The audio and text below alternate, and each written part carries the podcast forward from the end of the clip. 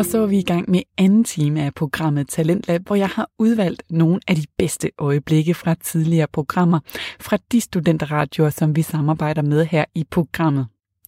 Og nu skal vi så til et klip fra programmet Hashtagget med Alberte Bendix og Astrid Brodahl fra Aarhus Studenterradio.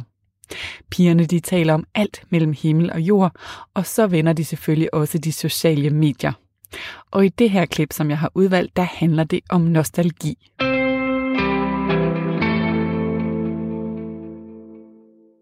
Så ligesom sidste gang, så skal vi i dag rejse lidt tilbage i tiden. Og man kan sige, at vi faktisk er på lidt af et trip down memory lane igen. Fordi vi skal lidt ind under huden på os selv, og forhåbentlig også på lytterne. Mm. Ja. Det er lidt spændende, det her emne, vi har taget. Ja. Men Alberte, jeg vil starte med at høre dig ad, om du har en sommersang, som du altid får sådan sindssygt optur over at høre, fordi den på en eller anden måde minder dig om en sommer i din barndom, eller i de år, der ligger. Ja. Jeg har mange, det har de fleste nok, men nu hvor du lige spørger ind til det her med musik og minder, og noget, der minder mig om noget, så har jeg en lidt særlig måde at huske tilbage på, fordi at vi holder i min familie jo ferie det samme sted hvert år, som jeg har fortalt dig før. Sverige. Ja, hvor vi tager til Sverige.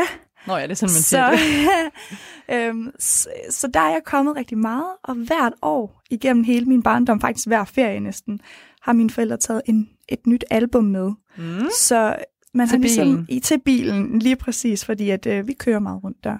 Og så nu her, alle de her albums, vi har haft med, og der har været sommerens soundtrack, yeah. Det giver mig sådan en helt bestemt meget lykkelig følelse, ja. når jeg hører det, fordi jeg kommer totalt tilbage. Og det har også været i en eller anden CD-form, ikke AUX-stikket, der er sat ind. Vi har de sidste par år introduceret mine forældre til AUX-stik og Spotify. Okay. Og de er begyndt at... de kan godt finde ud af at bruge det. De kan i hvert fald finde ud af at bruge det til at høre os på Spotify. Det er det vigtigste.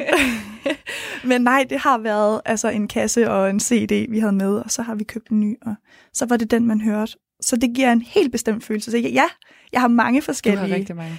Der er sommer musiknumre. Der giver dig en glæde. Ja. Ja. Men det har du vel også, Astrid? Jeg har det som om, det er noget, de fleste de har. Det har jeg, og det har du helt sikkert ret i.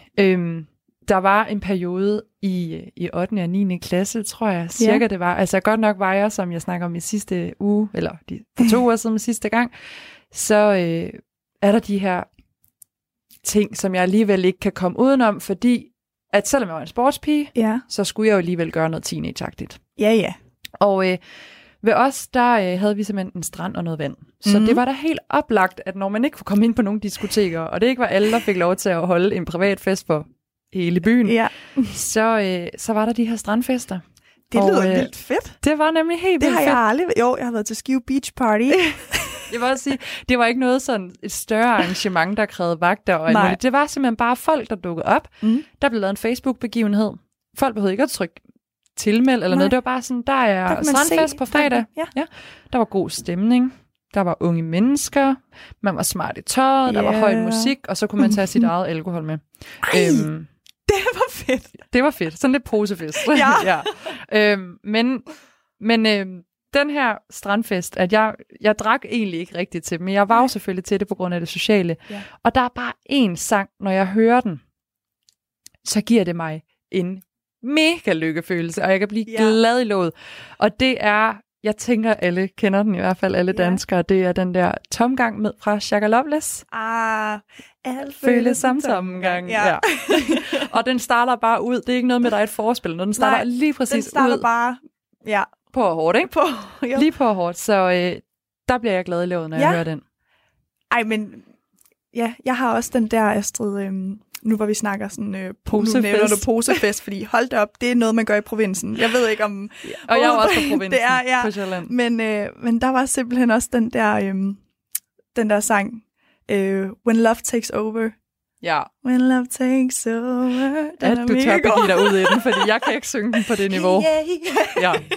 Det er rigtigt, og der stod man bare og kastede hænderne op i vejret.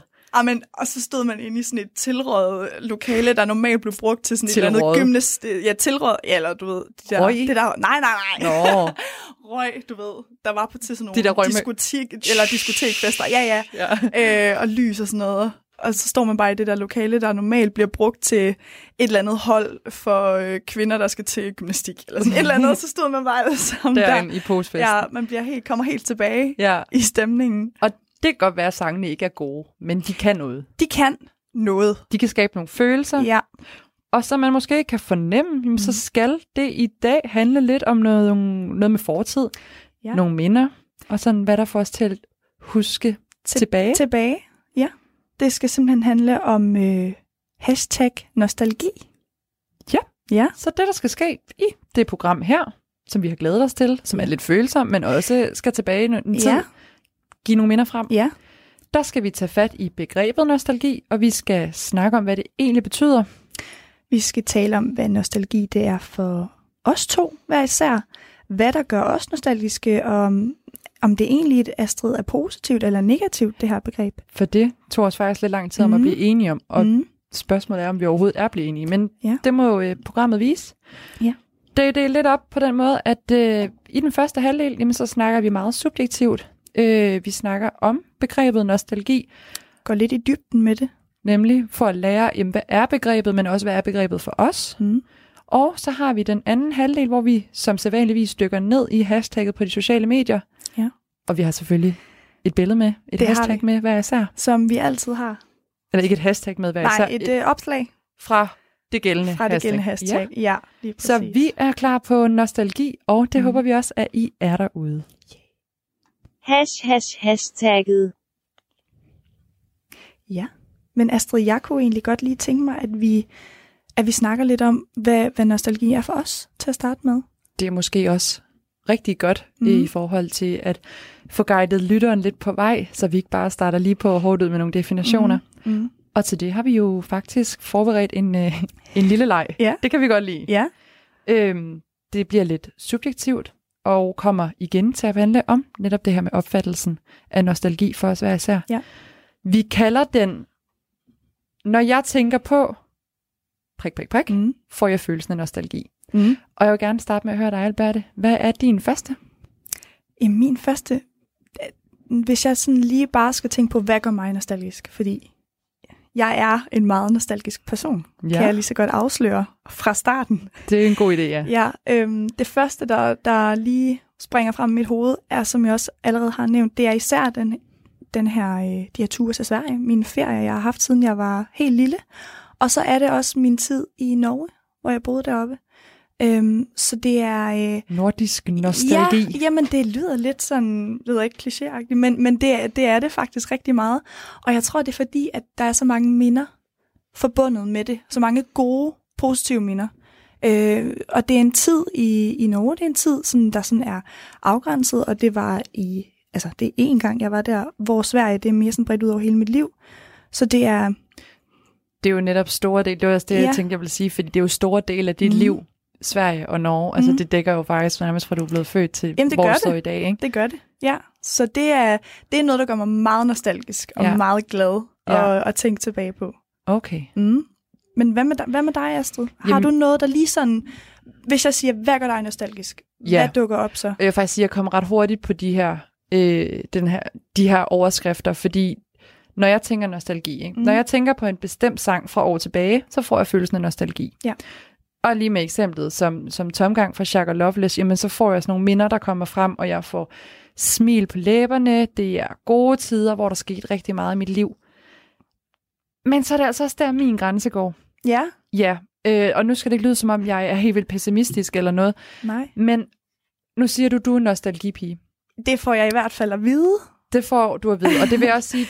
Det er også lidt det, vi skal have frem i dag, fordi jeg har rigtig svært ved at skelne mellem hyggen ved at mindes ting, og så det her meget nostalgiske, som jeg ved, du gør med rigtig mange ting. Du sådan romantiserer det på en eller anden måde. Og jeg synes faktisk, det kunne være rigtig sjovt, Albert, hvis du lige sådan gav den her, eller genfortæller den her historie, du fortalte mig i går med din skihjelm. Ja, okay. Det er fordi, jeg var hjemme i weekenden, Og min søster er lige startet på højskole, hvor hun er taget på skiferie for første gang med den højskole, hun er startet på. Så hun har ikke alt muligt udstyr, så hun skulle lige kigge på mine ting, om der er noget, hun skulle låne med. Og så lå min skihjelm altså fremme op ovenpå, og så jeg den, og jeg havde ikke lige set den siden. Jeg har pakket den væk, siden jeg kom hjem, for det er jo 2,5 år siden nu. Og den tog jeg altså lige på, Astrid. Jeg tog den lige på og foran spejlet, spændte den, så den sad perfekt og kiggede. Jeg ville gerne lige have en indskydelse her, for jeg kan se på dig jo. Og du står altså allerede og rocker fra side til side, som om du er ude at stå på ski. Alberte, hvad gik der igennem hovedet på dig, da du tog den hjelm på? Det var bare som, at jeg tog hjelmen på, og så stod jeg og kiggede på mig selv i spejlet. Og så kunne jeg bare se de der pister for mig helt tydeligt. Du lukker øjnene lige nu. Ja. Og jeg kom bare til, jeg blev så glad, og jeg blev så lykkelig, og tænkte, ej, lige præcis den her hjelm, den har jeg haft på. Når du har været alle de gange, jeg stod på ski, ja. Og jeg stod med den person og den person, og det var den og den dag, og jeg blev så nostalgisk af at tage den hjelm på. Og så forbundet til de oplevelser. Helt vildt. Jeg havde sådan næsten lyst til at gå ned til mine forældre med den på og sige sådan, ej mor, jeg har taget hjelme på for første gang siden. Ja. Ja, jeg blev virkelig sådan sentimental. Det kunne jeg nemlig godt fornemme på dig også, da du fortalte mig historien her i går. Og det er netop det, jeg mener. Det er netop det, jeg mener med det her, at jeg har vildt svært ved at skelne mellem hyggen. Ja. Altså, jeg ligger måske og dvæler lidt mere ved den her hygge, ved at tænke på minder, end det her meget, meget romantiserede billede, som du får, når du har den her nostalgiske følelse. Så det var sådan min første overskrift. Ja. Hvad er din nummer 2? Jamen, min nummer 2, det er, at lige for at få vores programmer til at hænge lidt sammen her, så synes jeg faktisk, at gymnasielivet er noget, jeg faktisk kan blive rigtig nostalgisk over og tænke tilbage på. Det er ikke en tid, jeg gerne vil tilbage til. Og men opleve fuldt ud de 3 år. Jeg har ikke lyst til at gå i gymnasiet 3 år igen. Det skal jeg ærligt indrømme. Ja, pænt nej, tak. Men det er jo en helt vildt god tid, som jeg tænker tilbage på, som sådan en samlet. Nu delte vi den jo lidt op i sidste uge, men når jeg tænker tilbage på gymnasiet, så er det sådan lidt samlet. Og det var jo en mega god tid, man havde med sine gode venner, og man havde det også sjovt. Og ja, der var lidt stress nogle gange med fagene og så videre, men det var jo en mega god tid. Men igen, når jeg snakker om det, så siger jeg også altid, men godt det er overstået, godt jeg kom igennem det. Men der er der så nogle af de her oplevelser, hvor du netop får den her nostalgiske følelse. Ja, jeg fik det. Gymnasiet. Ja, altså jeg fik det, da jeg skulle tilbage på gymnasiet for første gang, da min søster blev student. Nå ja. Det er 1,5 år siden, og der var jeg tilbage for første gang. Og det var helt vildt mærkeligt at træde ind der igen og gå. Det var der det samme gymnasium. Ja, samme gymnasium. Ja, og du ved, jeg tænkte om, da jeg kom ud og fik hue på, der stod jeg. Det var derhen, og nu kom min søster Nora, hun kom ud herover og fik den på. Og det var bare sådan, jeg fik sådan et tilbageblik, sådan hold kæft, hvor har jeg gået igennem den her hal her mange gange og skulle hen til Samf eller mat eller et eller andet pis, ikke også? Så der ramte nostalgien der bare. Men alligevel så blev det sådan, det var jo en god tid, så nostalgien ramte mig mega meget af at komme tilbage i de bygninger der. Ja. Den oplevelse tror jeg har til gode, for min bror, han bliver student på til sommer. Og du har heller ikke været der siden? Problemet er nemlig bare, at han er handelsskolefyr, og jeg er almen gymnasium. Jeg skal ikke tilbage. Det er ikke det samme sted. Jeg skal ikke tilbage til stedet, men jeg skal opleve en for ugen på. Ja, det er og jo også. Det kan godt være, det sætter gang i noget nostalgi på en eller anden måde. Helt klart. Fordi, som vi har snakket om det her med studentertiden, det kan jeg blive nostalgisk over. Helt vildt. Jeg har lyst til at gennemgå den her studenteruge, eller ugerne, om man vil, om igen. Jamen, men jeg vil ikke gøre det i 3 år. Nej. Præcis, man vil gerne tilbage til den ene uge, der var så nice, hvor man havde det mega fedt, hvor man fejrede, at man havde klaret det. Så man faktisk var kommet igennem de 3 år, som vi står og kigger tilbage på nu. Ja. Ja. Min anden, min overskrift kalder jeg, når jeg ser fotoalbums, så får jeg følelsen af nostalgi. Ja. Og det betyder altså, og som jeg ved for mange andre, at jeg elsker at se billeder af datiden. Og det er både i en fysisk billedbog, men jeg kan faktisk også rigtig godt lide at kigge på albums på computeren. Ja. Det bedste og det sjoveste, og der hvor jeg sådan får allermest kilder i kroppen, ja, det er jo, når jeg ser andres billeder fra den tid, som jeg har været en del af. Det er for eksempel, hvis jeg ser andres billeder fra min konfirmation, ja, eller hvis jeg ser andres billeder fra, når jeg har været ude, eller sabbatårsrejsen, ikke? Ja. Eller når jeg ser forældres eller bedsteforældres billeder fra da jeg var lille, altså noget, hvor jeg har været en del af det, men ikke selv har taget billederne, eller? Præcis. Ja. Fordi det giver lige pludselig et helt andet perspektiv, ja, end det kamera, du selv har taget billederne igennem, ja, og som du en gang imellem sådan lidt jævnligt kigger på meget tilfældigt. Så det med at se det fra et helt nyt perspektiv, ja, det kan jeg godt blive nostalgisk over. Det kan jeg godt føle dig i. Det er det samme som når man sådan har været ude at rejse eller sådan noget, så vil man også gerne ligesom have sine veninders eller venners billeder, de tager, fordi nemlig, det fanger ligesom situationerne på en anden måde. På en helt anden måde, og du er også selv med på dem, hvorimod du oftest i din egen billede enten er med på det, vi kan i dag med en selfie, ja, men bare igennem dit kamera, ikke? Jo. Men jeg vil nok sige, når alt kommer til alt i, ja, den her nostalgisnak, så er jeg nok bare mere en fremtidspige. Ja. Fordi jeg har altid godt kunne lide at tænke på fremtiden, og de ting, der venter mig. Og hvor du, Alberte, er en god og stor og hele vejen igennem nostalgipige. Det skal jo ikke lyde, ja, dårligt, vel? Nej. Så er jeg nok mere hele vejen igennem en fremtidspige. Mm. Ikke dermed sagt, at jeg ikke kan opleve nostalgien. Nej, nej. Lige så vel, som du jo selvfølgelig også kan have fokus på fremtiden. Ser fremad, ja, helt præcis. Men så kan jeg bare smile ved tanken om ting, som jeg ved skal ske i fremtiden, og det kommer selvfølgelig nok også af, at jeg er en meget struktureret pige, og jeg har meget styr på min kalender, det ved, ja, jeg også, du har, men også flere år frem. Altså, jeg ser gerne, at jeg kan regne ud, okay, om 5 år skal jeg det, og du. Nå, er det så langt ud i fremtiden? Ja, okay, det. Ej, der er jeg slet ikke med dig der. Altså, da jeg tænkte, nu starter vi på medievidenskab, ja, så er der jo selvfølgelig 5 år der, men så sad jeg også, nå, men der er jo også mellem bacheloren og kandidaten er der noget tid. Jeg ved i hvert fald, nu ligger adgangs. Altså, med tiden lærer jeg jo flere og flere ting, og der har jeg jo for eksempel lært, at der er, man kan op til 3 år, kan der gå, før vi tager kandidaten i for eksempel medievidenskab. Ja, så der har du mulighed for at lave et eller andet. Der vil jeg også kunne sidde, ja, nu her allerede inden og begynde at planlægge, så jeg kan vildt godt lide ideen om at planlægge min fremtid. Ja. Det kan bide mig i røven, det ved jeg. Men jeg er nok mere en fremtidspige end en nostalgipige. Ja, der er jeg nok mere, mere sådan tilbage udseende, kan man sige det på den måde, fordi jeg har godt nok skænket tanken omkring hvilken kandidat og hvornår og sådan noget meget, meget lidt. Det er ikke meget, jeg har tænkt over det. Men det der, altså, det vil jeg måske godt lige gøre lidt mere. Det lyder til, at du virkelig sådan har overvejet, og sådan, hvad du gerne vil, og hvornår. Og det kan også godt komme til at bide mig i røven i den forstand, at jeg bliver skuffet. Og det har jeg jo også prøvet, altså det er jeg helt sikker på. Så jeg tror bare ikke, det kan jeg bare ikke slippe, fordi det er den, jeg er. Men jeg synes, der ligger noget, der i hvert fald skal frem, noget tydeligt og noget smukt i det her med stadig at dvæle ved fortiden. Ja.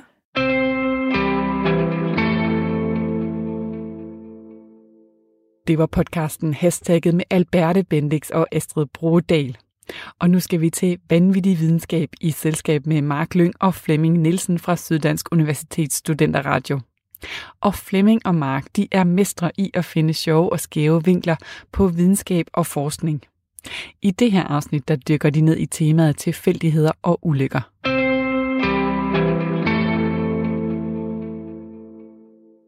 Altså, historien den går på, at dyvden, der opfandt mikroovnen, han arbejdede med mikrobølger. Og så stod han ved siden af en af de her mikrobølgeapparater, og så opdagede han, at den chokoladebar, han havde i lommen, den smeltede. Ja. Og så tænkte han, fuck, det er smart. Kan jeg lave en maskine, der smelter min chokolade for mig? Og så opfandt han mikroovnen. Og det er lidt... Det, i flere af de her tilfælde her, der er det sådan nogle mennesker, der har stået med vanvittige farlige ting, som vi ved, det er nu. Og så har de opdaget, at ting, de har haft på sig, er blevet noget andet. Så der er mikroovnen, hvor hans chokoladebar smeltede i lommen på ham, og så tænkte han, fuck, hvor fedt, mand, i stedet for at tænke, mine klunker. Og så er der, røntgen, som udviklede røntgenstråling. Men det var fordi, hvad fanden var han? Han var i gang med at lave nogle katode, et eller andet ray-tubes eller sådan noget. Ja, han sad og legede med batterier. Ja, han sad og legede med et eller andet. Og så fik han, så kom han til at putte den forkerte, hvad fanden var det, resistor eller sådan noget, modstand eller et eller andet. Lige meget. Han puttede de forkerte dele sammen, og lige pludselig så havde han fået lavet en lampe, som lyste op, der hvor det ikke skulle lyse op. Ja. Og så fandt han ud af, at når han så satte sin hånd ind foran, så op der, hvor den lyste op, så var kun lige pludselig se sine knogler. Det er fandme smart. Det er jo sgu da smart. Det her det er helt sikkert ikke skadeligt. Overhovedet ikke. Han har garanteret taget billeder af alt, hvad han har haft. Klunker og hjerne og det hele. Uden at tænke over, hvad der kan ske. Han har så meget taget dilleren op foran den lampe. 100. Selvfølgelig har han det. Ja. Selvfølgelig. Og nu er det første, der sker, når du skal ind og tage røntgenbilleder, det er, at du får sådan en lille blykop, du kan sætte på klunkerne, så du kan få børn i fremtiden. så dine børn ikke kommer til at ligne Donald Trump. Ja, præcis. Har du prøvet det? At ligne Donald Trump, eller at få sådan noget bly på? Fordi jeg der blybold. Ja, og nej, ikke på klunkerne. Okay. Har du haft en blybold på klunkerne? Ja, jeg har haft skæv ryggrad, da jeg var lille. Ja. Og i forbindelse med det, så skulle jeg have taget røntgen af ryggen. Og det betyder, at de tager røntgen af hele kroppen, ikke? Så jeg skulle have strålet hele kroppen. Og så det første, der sker. Så jeg kommer ind til en sygeplejerske, som for det første ikke taler særlig godt dansk. Og så rækker hun mig bare den her sorte bold, der er hul. Og så giver hun til mig. Og jeg var 14, tror jeg. Og jeg kigger på den her sorte bold, og sådan lidt, nej tak. Det vil jeg godt være fri for. Og så peger hun bare ned på mine klunker. Og peger op på bolden. Og så er jeg sådan, Nå.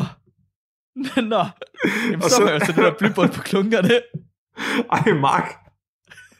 Det gør mig ondt. Jeg blev seksuelt antastet, Flemming. Er det derfor? Det forklarer så meget omkring din seksualitet nu.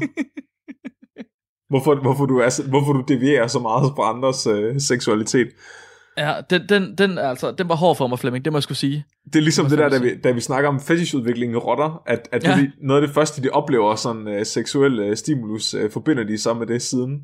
Så har du sådan, at tænder du på blyanter nu, for eksempel? Måske. Altså, det er sjældent, at han blyant i hånden. Men jeg skal ikke... Hvor har du så den blyant henne? Ja... Jeg skal ikke kunne sige, at når jeg så har en blyant i hånden, at jeg så ikke også får en lille halvfed på. Altså, det er ikke noget, jeg ligesom har lagt mærke til. Jeg har godt bemærket, at du kun bruger kuglepinden til hverdag. Ja, præcis, Flemming. Måske er der en grund. Måske er det en underbevidst grund. Og det gør mig ondt. Jeg synes mere, det er nøjere, når man sådan er til tandlæge, og man får det der stykke bly ind i munden, og så løber den der tandlæge bare ind bag sådan en fucking skjold, ind i en eller anden fucking bunker, og så trykker de bare på den der knap der, og man tænker, what? Så ja, det er meget imponerende, at de skal være så bange for det, de arbejder med til hverdag. Det synes jeg sgu. Ja. Det synes jeg. En anden uheldig opdagelse, eller en tilfældig opdagelse, det er tændstikker. Der er i hvert fald en kemiker, som blandede alle sine kemikalier med små træpinde.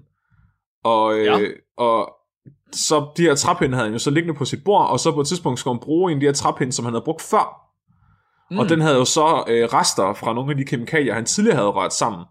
Ja. Og da han så begyndte at røre med den, så gik der fucking ild i den. og så den kemiske forbindelse, der var opstået på spidsen af træpinden, det var også simpelthen det svovl, der sidder på enden af en tændstik. Og så... Fuck, det må være uhyggeligt, mand. Ja, han besluttede sig faktisk for, at han ikke ville tage patent på ideen, fordi han mente, at det kunne bidrage mere til menneskeheden, hvis at han ikke tog patent på ideen. Det er ret nobelt. Ja. Det må man skulle sige. Ja. Prøv at tænke på, hvis han havde taget patent på ideen, ikke? Så havde vi vidst, hvad han hed i dag. Fordi så havde det ikke heddet tændstikker, så havde det heddet hjørnestikker, eller hældingstikker, eller et eller andet, ikke? Ligesom røntgenstråler er opkaldt efter røntgen. Ja, det var ikke Tordenskjold, der tog patent på det. Selvfølgelig. Fuck, Tordenskjold er bare tændstikkernes Thomas Edison. Ja, ikke? Han har bare stjålet al æren. Ja, fucking Tordenskjold, mand. Og så levede han 300 år før ham der. Altså, det er fucking typisk. Ja. Jeg tror, den sidste historie, vi lige skal have, inden vi går videre til den mest kendte historie, det er den om Play-Doh. Altså, det der legetøjsmodellerboks, som vi nok alle sammen har leget med, der er lavet i farver. Fordi, da det blev udviklet, der var det egentlig udviklet til, at man kunne tage sodet af væggene. Fordi folk på det tidspunkt, der opvarmede folk deres huse med kul, i stedet for olie. Ja. Og når de opvarmede med kul, så brændte de jo alt det her sod af, og det kom til simpelthen til at sætte sig på væggene. Og det kan man ikke bare lige fjerne med en klud og med noget sæbevand. Men så havde to forskere, de havde så udviklet noget af det her boks nærmest, altså som de så kunne bruge, men de kunne simpelthen køre det hen over væggen, og når de gjorde det, så tog det soden. Men så kom der jo olie ind i folks huse i stedet for kul, og lige pludselig var der ikke sod. Og de her to gutter her, de stod... Altså, de gik i panik. De var sådan, hvad fuck skal vi gøre med vores produkt? Altså, vi går konkurs. Men så var de så heldige, at den enes svigerinde, hun var lærer, folkeskolelærer. Ja. Og hun havde taget noget af det der voks der med i skole til sine børn. ja. Som jo har været 8-9-10 år. Ja. Og de synes, det var det fedeste, fordi de kunne sidde og forme med det, de kunne sidde og lege med det. Ja. Og så de der to, de fangede bare, man sammen synes, fuck, ja, 100%, så putter vi putter farve i lortet, og så kalder vi det, de havde den sindssygt navn til det. Rainbow Modeling Compound, til at starte med. Wow. Det er sat med ikke marketing, at de har en uddannelse indenfor. Nej, fandme ikke. Indtil hende, der lærte, hun var sådan lidt, hvorfor ikke bare Play-Doh? No. Det var simpelthen så Joyful Play-Doh. Chemical Compound in Rainbow Colors. Fuck, det kommer til at sælge godt, Flemming. Det er clickbait, det der. Det vil folk have. Det er et rent clickbait. Det er et rent clickbait. Så Play-Doh var simpelthen, i starten var det et middel til at fjerne sod fra væg med. Der er nok mange af de historier her, når man hører dem, og som forskerne også selv vil sige, så ser de det ikke som tilfældigheder. Fordi de ser det som om, at de har været i gang med at udvikle et eller andet, og at de så har fundet det af omvej. Men det er jo ikke ens betydende med, at de ikke har fundet det ved at forske i det. Nej, det er jo det, og hvornår er det så egentlig et uheld, og hvornår er det bare altså et heldigt udfald af et eksperiment? Ja, altså. Ja, lige præcis. Eller et uventet udfald. Så jeg vil sige et uheld, for eksempel. Det var, der var en gut, der var i gang med at lave nogle plastikting, og så havde han det i en kolbe, og så tabte han den der kolbe her. Ja. Men den splintredes ikke. I stedet for, så holdt den sig sammen, og så krakelerede den. Og så fandt han så ud af at lave det første plastik, man bruger på bilruder nu. Ja, altså at lave hærdet glas, hvad hedder det? Præcis. Altså det er jo et heldigt uheld, right? Ja. Fordi han tabte den. Han ville aldrig nogensinde have tabt den med vilje, vel? Nej. Det er jo klart, men den her med Play-Doh er mere, jeg vil ikke sige, det er et heldigt uheld overhovedet. Nej. Right? Så det, de snakker om, det er det, man kalder for, på engelsk kalder for serendipity. Altså det er en form for heldigt uheld, men samtidig med, at man at man kan se potentialet i det uheld, der har været. Eller heldig uheld. Ja. Så for eksempel, så tager vi min første historie, eller min historie nu her i dag. Alexander Fleming, han er kendt som opdageren af penicillin. Og mange af os, vi kender... Hvad? Dårlig Fleming. Og mange af os, vi kender historien om Dårlig Fleming. Ja. Dårlig Fleming, han har siddet, og så har han er mikrobiolog, og han har siddet, og han har arbejdet med Staffel Cock. Og så på et tidspunkt, mens han havde de her Staffel Cocker på plader, jamen så skulle han på ferie.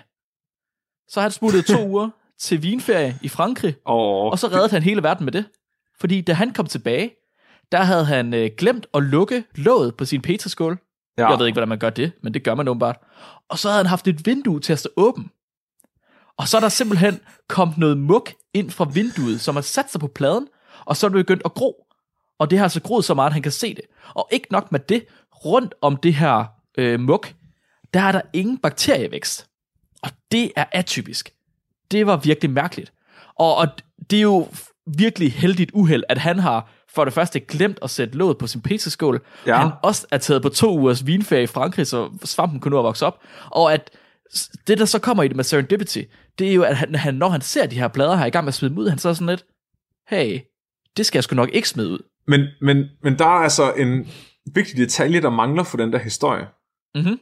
Og det er, at Alexander Fleming, han var en fucking gris på sit kontor. Aha. Så jeg har læst, at han var mega uhygiejnisk og rodede helt vildt meget i både hans laboratorie og på hans kontor.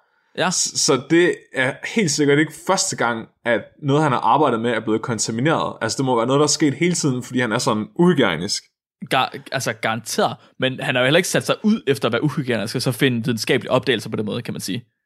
Men hvor meget det er et uheld? Altså igen, ikke? Nå. True.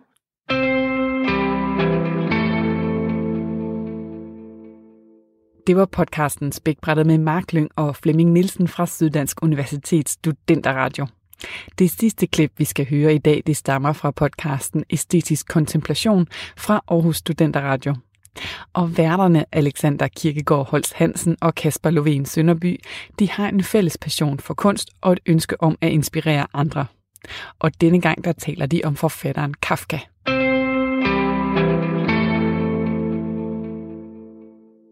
Når jeg bliver spurgt, om jeg har en yndlingsbog, så siger jeg, det har jeg ikke, fordi Kafka skrev 3. Men jeg er ikke færdig med nogen af dem. Men jeg kan så sige, at han er nok min favoritforfatter, hvis jeg skal presses til at sige sådan noget. Ja. Og det er han, fordi at han at han taler til mig på en, hvis jeg skal blive i din terminologi, altså på en intuitiv måde. Ja. Han siger noget, som jeg gerne ville have sagt, og han siger noget, som jeg er enig i, men som jeg måske ikke nødvendigvis selv kan sige. Men der er også en funktion ud over det her, for nu har vi snakket meget om den saliggørende ro. Ja, ja, og det jeg sådan havde som overskrift med Kafka er, at kunsten kan også, og den er svær at formulere, ikke, men man kan også blive set i kunsten. Altså der foregår en kommunikation, og der foregår et nærvær i kunsten, på tværs af tid og rum, ikke? Altså Kafka, han døde i 1924, tror jeg nok, altså så snart 100 år siden, at det her menneske dødt, ikke? Men alligevel kan hans bøger kommunikere og tale ind i mig, og jeg kan føle mig set i den, ikke? Altså 100 år imellem os, men det er den samme eksistens, vi krasser rundt i, og det er de samme spørgsmål, vi stiller på en eller anden måde. Ja, så der er noget genkendelse. Det er der lige præcis. Men også noget erkendelse. Ja, jamen helt klart ikke, fordi det er jo det næste. Fordi ja, kunstens funktion kan være ro, ikke? Altså, men det kan altså også være spørgen, og det kan også være panik, og det kan også være et fællesskab i den panik. Ja. Fordi det er klart, man opsøger kunsten, fordi man har et behov for den, tror jeg. Den kunst, vi taler om i hvert fald. Jo. Måske også den kunst, vi ikke taler om et eller andet sted. Altså, det er sgu en nødvendighed på mange måder. Ja. Det kan vi tale om et andet tidspunkt, ikke? Men kunsten er over det hele. Men man opsøger jo den her kunst af et behov. Og fordi man har nogle spørgsmål, man ikke kan besvare. Og jeg havde faktisk tænkt mig at tage et kort Schopenhauer-uddrag med, som jeg måske kan læse inden Kafka.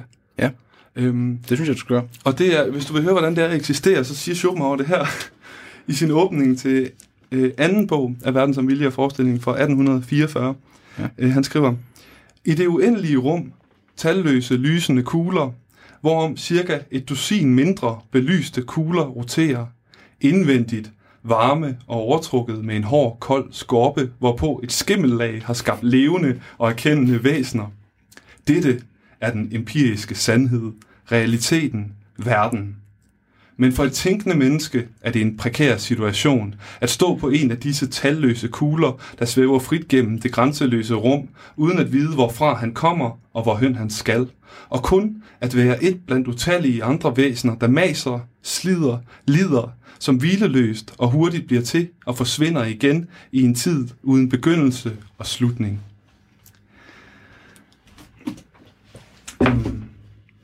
Sådan åbner han sin anden bog, Schopenhauer.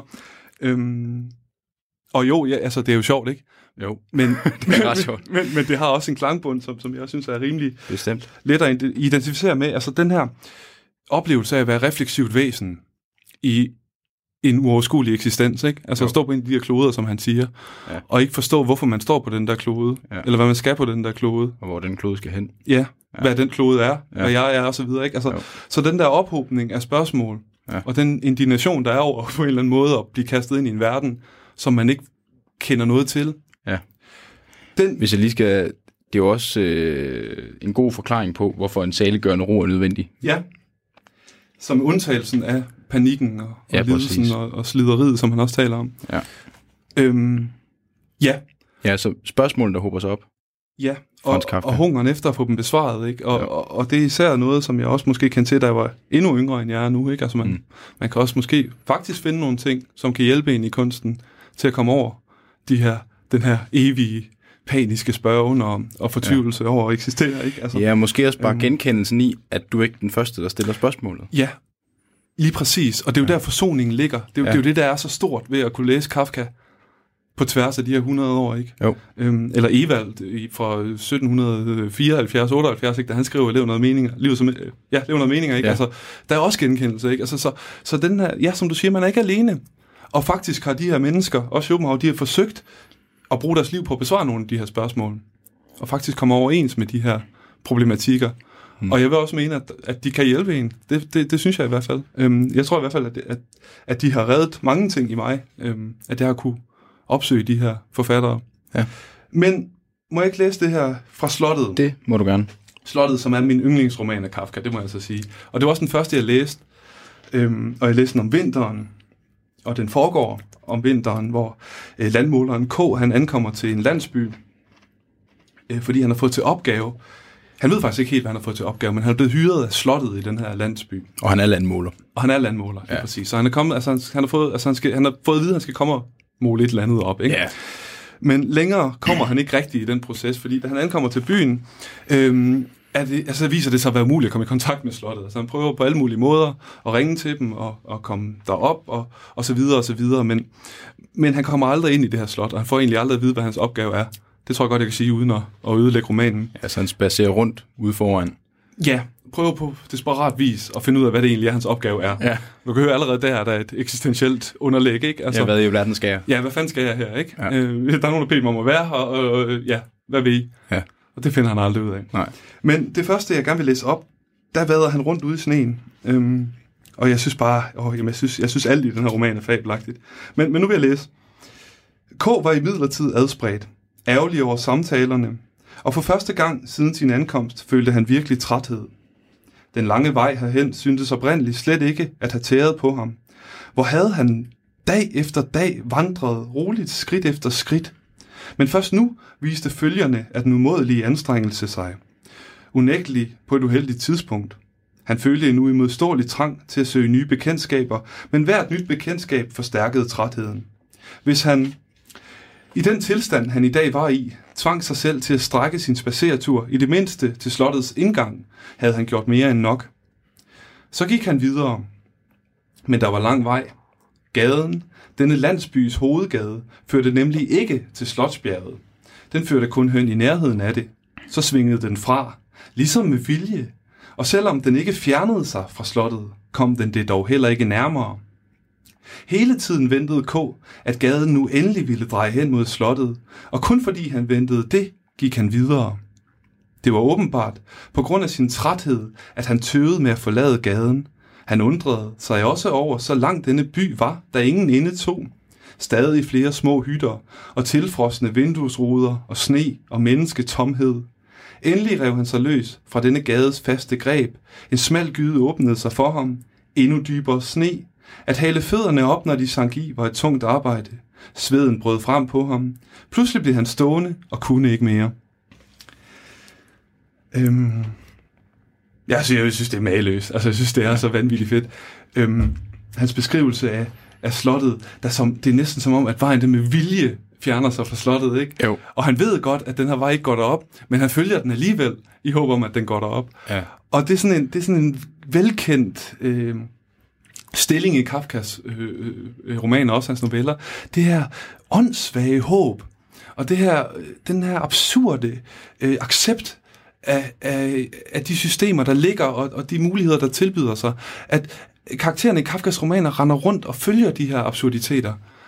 Ja, de accepterer de omstændigheder, de er blevet indlejret i. Ja. Og så går de og håber på, at de på en eller anden måde indordner sig det, de gerne vil. Lige præcis. Altså de her præmisser, som igennem 300 sider har vist sig fuldstændig unfair og ubarmhjertige, dem håber de alligevel på, kan bringe dem et eller andet sted hen. Et eller andet tidspunkt. Ja.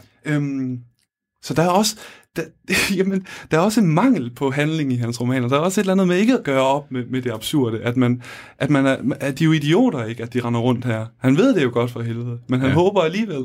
Ja. Og det der er et eller andet menneskeligt i også måske, at man alligevel, altså vi kan ikke opgive det der håb, vel? At nej. Der er hele tiden en eller anden udsigt. Og det synes jeg, han kan skildre helt sublimt. Og det er jo klart, at de her passager, ikke, at altså det handler jo nok om lidt mere end at kunne komme op til det slot, ikke? Altså der er den her ørkenvandring, som han om nogen kan skildre, og ikke uden humor i øvrigt også. Men i forhold til Schopenhauer, så kan man jo godt genkende det her med at blive kastet ind i et system, som virker ubarmhjertigt, ikke? Mm. Men det, jeg synes, det du læste op her tilføjer, er netop håbet. Ja. Ja. Det snakker Schopenhauer ikke så meget om. Nej, det er ikke glad for. Nej. Altså Kafka, han siger jo, der er uendelig meget håb. Bare ikke for os. Glimrende. Ja. Men Kafka er ekstremt spændende, og jeg havde egentlig også et andet citat, som skal jeg lige hurtigt læse det? Fra bogen? Ja. Nu spørger jeg dig, så er jeg allerede i gang med at finde det. Ja. Det er fint. Det er på side 48, hvor K, han har fundet sig en sød frøken, der hedder Frida. Eller hvor sød hun så er, det kan man så diskutere. Men de er i hvert fald sammen her. Og det lyder. Der lå de. Men ikke med så stor hengivenhed som hin nat. Altså noget, der løbet forud. Hun søgte noget, og han søgte noget. Rasende, Grimaserende borede de sig søgende med hovedet ind i hinandens bryst, og deres omfavnelser og deres tumlende læmer fik dem ikke til at glemme, men fik dem til at huske på pligten til at søge. Sådan som hunde desperat skraber i jorden, sådan skrabede de i deres læmer, og hjælpeløs, skuffede, for lige at hente den sidste lykke, gled deres tunger flere gange hen over den andens ansigt. Det synes jeg også er et fuldstændig mageløst sted, ja. Hvor den absolut tætteste relation mellem to mennesker, den skuffer så fatalt, ikke? At de er næsten ved at krasse huden af hinanden, altså de prøver at komme bag om hinanden og udgrave et eller andet af hinanden. Ja, de skal bare komme et eller andet. Ja, bare et eller andet, ikke? Altså jo. Hvor er det henne? Og den der pligt, han taler om til at søge, ikke? Altså... Ja. Det er også noget, det jeg prøvede at tale om i starten, ikke? Altså den der hunger efter at stille spørgsmål og modtage nogle svar, ikke? Det er jo også det, der sker der, ikke? Hvor fanden skal man finde den? Det er heller ikke den relation, vel? Det er heller ikke, altså, nej. Hvor findes det henne, ikke? Jeg vil have det der, ikke? Hungeren efter at gribe fat om tingene. Ja. Den kan han skildre. Og så er han sindssygt sjov, synes jeg, Franz Kafka. Altså han er noget af det morsomste, der eksisterer, og han er også bare et skønt menneske, tror jeg. Med evig dårlig samvittighed, men gode intentioner. Og ja, ham holder jeg virkelig meget af. Men der er ved begge citater den her grundlæggende ting med, at der er et eller andet, man forestiller sig, man kan få, som man ikke kan få. Ja. Men man har et eller andet, der driver en. Ja. Fordi altså vi snakker om det her med at være indlejret i systemer og sådan noget. Ja. Og ikke at bryde med systemerne. Ja. Men de bliver stadig drevet frem af en eller anden forestilling om, at der ligger noget et eller andet sted. Derude, ikke? Jo, som man kan nå. Det driver et eller andet, det der håb. Og måske er det rigtigt nok, at håbet ikke er der. Eller det, man håber på, ikke er der. Ja. Men det er der alligevel. Som trangen er der sgu alligevel, ikke? Altså, vi kan ikke lade være. Og det er jo, altså, der er jo så mange fællesnævner med Schopenhauer, ikke? Og Kafka var jo også ivrig Schopenhauer, men Schopenhauers viljes logik, ikke? At vi er gennemstrømmet af en vilje, der som sådan er blind og ikke har noget endeligt mål, men som hele tiden finder nye ting at stræbe efter, ikke? Altså, så vi har den her kraft, der hele tiden vil frem, eller hele tiden vil have et eller andet, ikke? Og i grunden vil den måske bare sig selv, altså den vil bare bestå. Ja. Men ja, det er en grundstilling, jeg synes, du formulerede det vildt godt der, ikke? At der er et eller andet derude, som er utilgængeligt, som hele tiden unddrager sig og lader sig indfange, ikke? Altså, det slipper ud af hænderne konstant. Ja, det er en stor tragedie, kan man sige. Ja. Og det der genkendelsen ligger i. Ja. Jamen, det er det vel. Fordi at man kender, altså det er jo virkelig genkendeligt at være indlejret i de her systemer. Ja. Og med de her 1000 spørgsmål, vi snakker om før, hvorfor de er, som de er, men stadig en eller anden drivkraft, der gør, at man sætter sig op på cyklen og cykler, hvor end man nu skal hen. Man står kraftedeme op hver morgen, ikke? Altså, man kan ikke lade være, vel? Altså, og der er jo også fantastiske ting ved at eksistere, ikke? Altså, så det er jo ikke, altså, og det er også overbevist om Kafka kan se, altså uden tvivl. Og det er måske det, der er problemet, ikke? Ja. Fordi det vil man også have mere af, altså man vil jo derhen, hvor det hele er forklaret og retfærdiggjort, ikke? Jo. Men ja, altså, så det var en fornemmelse af at blive set eller kommunikere. Ja, og det er vel også, vi snakker om, at man skal, altså det her med at blive set, altså som en funktion, eller jeg kan ikke så godt lide at bruge funktionen, når vi snakker om kunst, men i hvert fald en oplevelse, man kan have, hvor vi før snakker om en saliggørende ro, altså det her med at blive set, men at blive set er meget bredt. Ja. Og fra Kafkas side, og med Schopenhauer indfører det også, det er jo, der er noget grundlæggende sådan eksistentielt i den måde, man oplever at blive set. Mm-hmm. Jeg oplever, at eksistensen er på den her måde. Mm-hmm. Ja, lige præcis, ikke? Og det er jo netop det, som kunsten kan, den kan formalisere den her oplevelse, ikke? Den kan sætte den på form og give den et udtryk, som er objektivt, og som er foreliggende. Det er jo det, der er vildt, ikke? Jo. Han har skrevet den bog, jeg gerne vil skrive. Altså, det er jo en sindssyg oplevelse på en eller anden måde. Ja. Og så tror jeg også, der er også sådan en... Ja, igen det der med det udeltagende deltagelse. Der er et eller andet... Der er også en paradoks i det her nærvær, der er med at sidde og læse en forfatter, ikke? Altså, han har... Altså, Kafka, han synes... Altså, han har været så perfektionistisk omkring det, han har skrevet her, at han ikke engang ville udgive det, vel? Altså, det er jo et fragment. Ja. Det er alle hans romaner. Så at de har brugt altså kraftet med hver eneste sætning er varet og filet til, ikke? At der ligger så meget anstrengelse i den her bog. Og få lov at overtage den arv, eller sætte sig ind i den arv, ikke? Altså, der sker et eller andet i den relation, der er sjov. At på en måde den mest intime relation, man overhovedet kan forestille sig, ikke? At sidde og læse et menneskes tanker. Så der er noget grundlæggende rart ved det sådan helt almindelige relationær med... Derfor, du siger også ens bedste ven, ikke? Jo, det altså, er ja, præcis, fordi så det relationær. Det er jo ikke mere mærkeligt end det. Nej, men man har jo aldrig mødt det menneske, vel? Altså, nej. Jeg kunne ikke engang finde hans grav. Nej. Så der er et paradoks der igen, ikke? At der igen er været i fraværet. Altså, der er en eller anden logik der, som er spændende, synes jeg, i det kunstneriske. Men ja, Löfven, skal vi hoppe lidt videre? Eller er der mere, vi skal tvæle ved her? Jeg vil måske lige smide roen ind igen. Ja, gerne.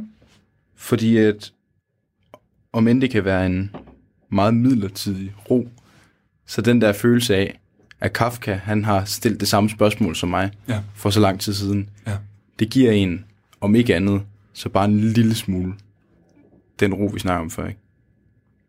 Det er rart, man ikke står der selv. Jeg er så enig, ikke, at der ligger jo fællesskab i det, og man finder ud af, at det er jo ikke mig, der er idiot, måske. Eller jo, det er nok også, men så er der trods alt to, der er idioter, ikke? Altså, ja, og så det er jo også det, jeg mener, ikke, at så er der lige pludselig andre, der har bestræbt sig på at besvare nogle af de her spørgsmål og undersøge de her ting, ikke? Ja.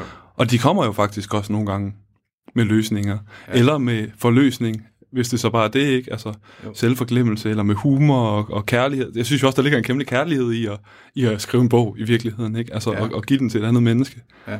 Og gå så meget ind i sig selv. Jeg synes, det er en smuk handling, jeg synes, det er en smuk gestus. Ja, det er så intimt, som du også nævnte før, ikke? At det er jo... Og det er jo ikke, fordi det er selvbiografisk, og det er der mange, der er ivrige efter at læse Kafka selvbiografisk og så videre, ikke? Men uanset hvad, er det jo... Det er jo et stykke tankevirksomhed, der er blevet formaliseret, ikke? Og videregivet. Det synes jeg virkelig er en bestræbelse. Ja. Ja, og så humoren er jo noget, der går igen for ting, vi kan lide. Ja, altså den store kunst skal gerne være sjov også. Ja, det kan den altså sagtens være. Det skal den næsten være. Det er det forløsende. Ja, det er det. Kan det være. Ja, og står du og fisker efter... Jeg står og fisker efter Bernhard. Ja, den vidunderlige Thomas Bernhard aus Salzburg. Ja. Den østrigske forfatter. Som er en helt anden måde at blive set på, synes jeg, i forhold til Kafka. Ja. Ja. Fælles for de to er jo, at de begge to har en stor affektion for Arthur Schopenhauer. Ja. Og de skriver på tysk. Men, og de er sjove, ikke? Ja. Men Löfven, vi var jo i Wien. Ja. Og vi var faktisk også kortvarigt i Salzburg. Ja, det var vi. Da vores tog var forsinket, så var det paradoksalt nok i Salzburg, som er prygelknappe nummer 1 i... Ja, den by er han ikke glad for. Nej, det synes jeg er en pæn måde at sige det på. Ja. Han hader Salzburg passioneret og inderligt. Han kan altid finde plads til lige at give Salzburg en tur. Ja. Og det kan man jo sige, hvis man sådan kort skal beskrive Thomas Bernhards forfatterskab. Altså, det er faktisk ekstremt rigt, og jeg har langt fra læst overhovedet bare i nærheden af en tredjedel af det. Altså, han har skrevet en masse drama, og han har faktisk også skrevet poesi. Men han skriver også de her romaner, som er relativt korte. Hvad den her Gamle Mestre hedder, den jeg står med i hånden nu, som er et mesterværk. Den er 207 sider. Og skrevet uden et eneste linjeoverspring eller kapitler eller inddelinger af nogen art, så man skal forestille sig sådan en smedesang uden ophold, der kører over 207 sider. Det er jo sådan en stor blok af vrede og indignation. Og det er altså, trods hvordan det kan lyde, meget anbefalesværdigt. Det er hylende morsomt at læse Thomas Bernhard. Og han kalder den jo også en komedie, Gamle Mestre. Her står der som sådan en lille undertekst. Ja. Det er så vanvittigt sjovt, hvis man er, lidt misantropisk anlagt, og har lyst til en god sviner af Wien og Østrig. Og, Wiener Stadtmuseum, det var faktisk det, jeg ville tilbage til. Vi var jo dernede ikke, for at se på Tintorettos hvidskækkede mand, som hænger inde i Bardonesalen i Wiener Stadtmuseum, hvor den her roman hovedsageligt udspiller sig. Den handler om Ræger, og hvad hedder han? Atzbacher hedder han. Ja. Og Atzbacher, han videreformidler mere eller mindre det, Ræger siger Og Rikker, han sidder og piller, mere eller mindre alt ned, ikke? Altså, ja. Han er sur på den vinske stat, fordi at hans kone døde, fordi hun gled på en trappe uden for museet, som ikke var blevet saltet om vinteren og sådan noget, ikke? Og så, altså, han kan fuldstændig gå fra 0 til 100. Ja, og kunsten i... Ja. Den hedder jo også Gamle Mestre. Ja. Og de får jo en tur stort set alle sammen. Der er ikke andre end, sjovt nok, Schopenhauer, der går fri. Altså, han piller alt ned, og de er ulæselige, og de kan ikke male hænder, og de kan ikke finde ud af en skid, nogen af dem. Det synes jeg i øvrigt er en god bemærkning, det her med at male hænder. For det har ødelagt rigtig mange billeder for mig. Og han siger jo netop, at hvis man tror, at et kunstværk, et maleri er godt, så kig på hænderne. Ja, så kig på hænderne. For folk kan ikke male hænder, og folk de kan ikke male hænder. Det er rigtigt. Det ser tit horribelt ud. Ja, det er jo så det, der er, ikke? Altså bag den her store humor, han har, så der er jo en klangbund, som måske ikke er helt ved siden af nogle gange. Ja, ja. Jeg har bare lyst, altså på et eller andet sted, så kunne jeg slå op et hvilket som helst sted, ikke? Og så kører han jo løs.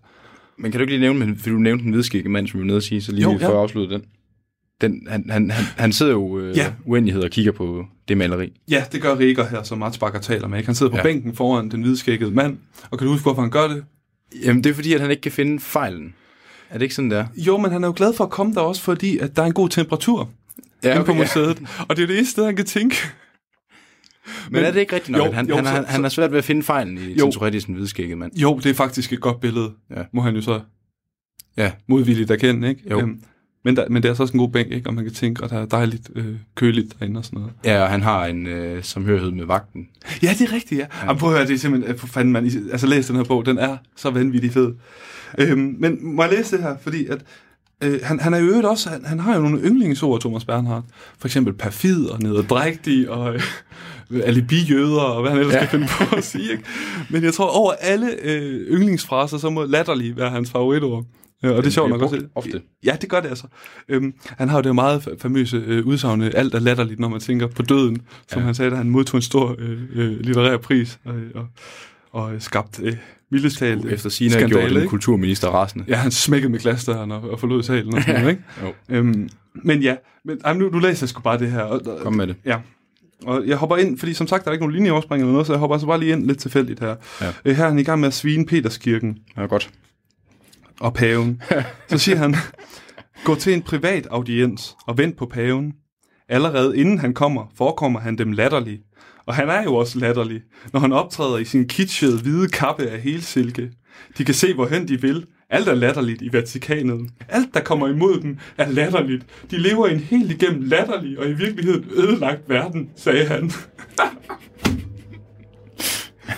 Det er jo glimrende.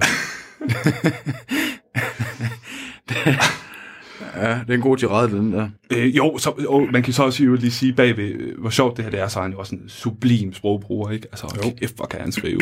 Og det er oversat af René Jean Jensen, altså også sublimt oversat. De er virkelig godt oversat, de her bøger. Ja. Også Søren Favre har også oversat nogle af dem. Ja. Der er også en klangbund i det, ikke? Der er noget forløsende over at læse det her. Der er en eller anden befrielse over, at han bare hudfletter hele lortet, ikke? Jo. Og gør det så strålende. Og jeg synes også, der er et lille ekstra lag med ham. Ja. For det er også ret rytmisk, hans måde at skrive på. Ja, ja. Og hvis man ikke kunne høre det... musikalsk. Ja. Ja, det er i virkeligheden ret musikalsk. Det er ret musikalsk. Mm. Og hvis ikke man kunne høre det på en oplæsning, så ville man i hvert fald kunne læse det, når man læser ham. Ja. At selvom det lyder besværligt med de her, der ikke er nogen linjeskifter og hvad der ellers kan være, så... På et tidspunkt, så forstår du Thomas Bernhards rytme. Ja, man arbejder sig ind i det, ikke? Man bliver opslugt. Ja, man bliver tilbage. Jamen, det gør man sgu. Man kan ikke lægge det fra sig til sidst. Ja, og det lyder også afskrækkende. Ja. Men på et tidspunkt, så sporer man sig ind på... Altså, jeg synes vildt, der er rytmestruktur. Her var det meget det her med, hvor latterligt der gik igen. Men man kan mærke, når man, at der er sådan en... Der er en rytme og en musikalitet, den måde, han skriver på, som ligger ud over den her, at han forsvinede alle og enhver igennem de her bøger, som er forløsende i sig selv. Ja, men helt klart.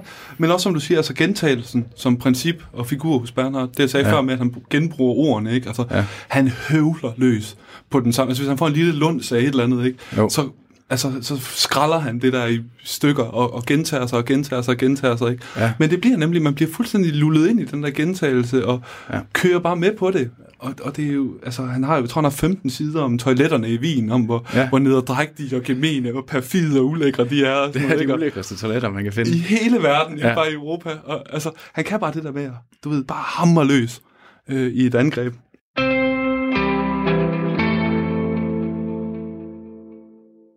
Det var podcasten Æstetisk Kontemplation fra Aarhus Studenterradio. Og det var samtidig også det sidste klip, jeg kunne nå at spille her i aften, hvor jeg har sat et særligt fokus på studenterradioer. I morgen er jeg tilbage med mere Talentlab og endnu en særudgave, hvor jeg sætter fokus på temaet fortællinger.